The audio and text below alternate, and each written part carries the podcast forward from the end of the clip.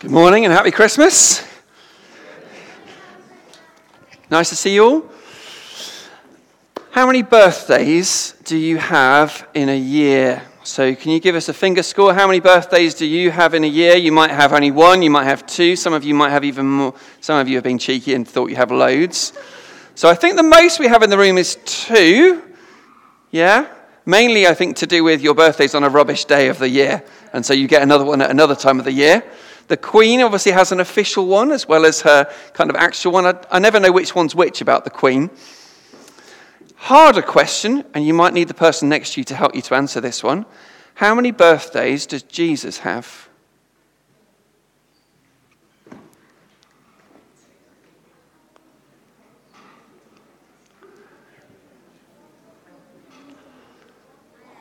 Ooh. So, who's going for one?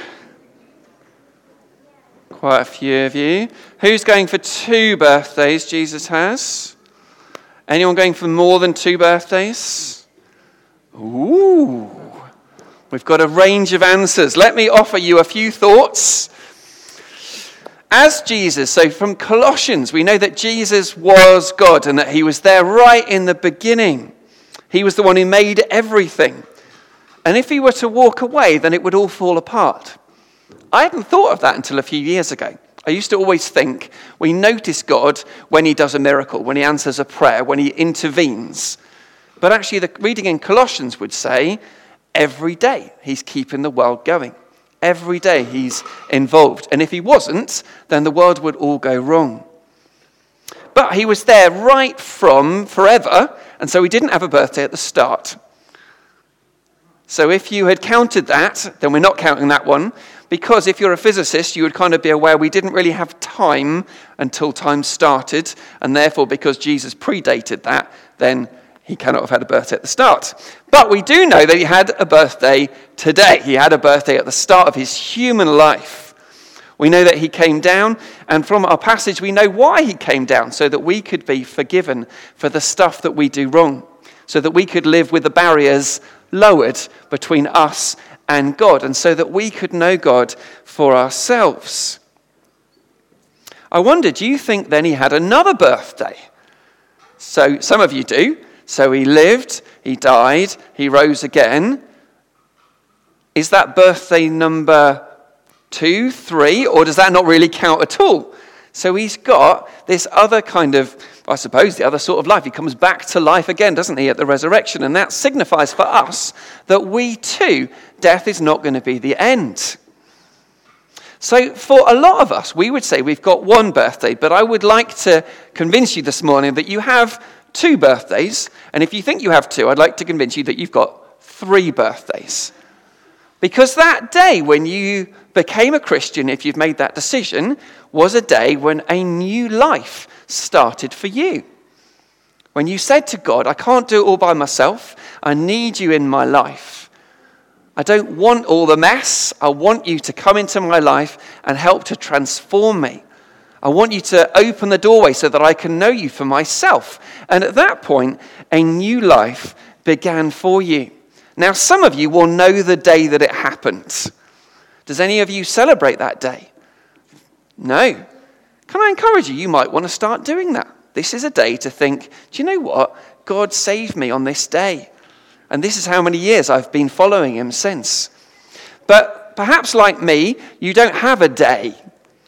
But you know when it you know that you are a Christian because you know the Holy Spirit came into your life and that you know that you belong to God and you know that you can talk to him and you know that the barriers are down and you know you have that relationship with him.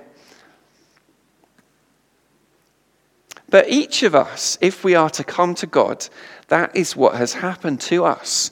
And we have that kind of second birthday. Jesus was, according to our reading, the firstborn from among the dead. And I came across this lovely little phrase that you might like too that Jesus was the founder of a new kind of humanity. I don't know what you think of that. That Jesus was the founder of a new kind of humanity that because we, he came, humans, us, could live in a completely different way to the way that we lived before, that death wouldn't be the end. One where the things that we do wrong wouldn't be the deal breaker that would separate us from God. One where we could know God and one day go and be with Him and see Him face to face.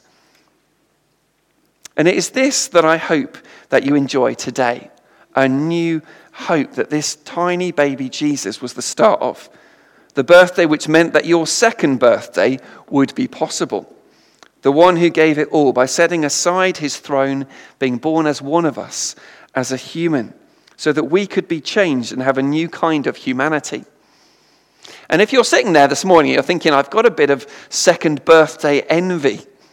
If you don't know Jesus yet, can I encourage you to be a bit like the shepherds? They didn't know very much. They knew a little bit that the angels told them, but they knew enough to come and to ask and to find out more. So, in January, as well as other times during the year, we're having an opportunity to come and ask whatever questions you like. And there's no silly questions because nobody is born knowing God. Each of us needs to be born a second time. Each of us needed to put our trust in God for ourselves. And so I hope this day is a day that we might look back and say, if you are a Christian, thank God for that extra birth that I had into this new humanity. This humanity that doesn't live with a fear of death. This humanity that knows that we can know God for ourselves with the barriers down. So let's just take a moment to pray together and to remember the story that we are on, whether we have committed to knowing God for ourselves or not yet. So, Father, for those of us who already know you this morning, we thank you that we get to live with the barriers down. That you put a line through the things that we do wrong. That you say, Welcome to the family. I love you. We are so grateful for that day or that time when we put our trust in you. It was the best decision that we ever made, and we're so grateful. And God, if we're here this morning and we haven't yet done that, God, we pray that you would give us confidence that your hands are safe hands to trust our life into. We pray, God, that we would be able to trust that you came down, lived as one of us, because you love us and you didn't want us to be separated from you. We thank you that today is a day of great and wonderful joy. And we pray that you would be with us in the middle of the celebrations. In Jesus' name, amen.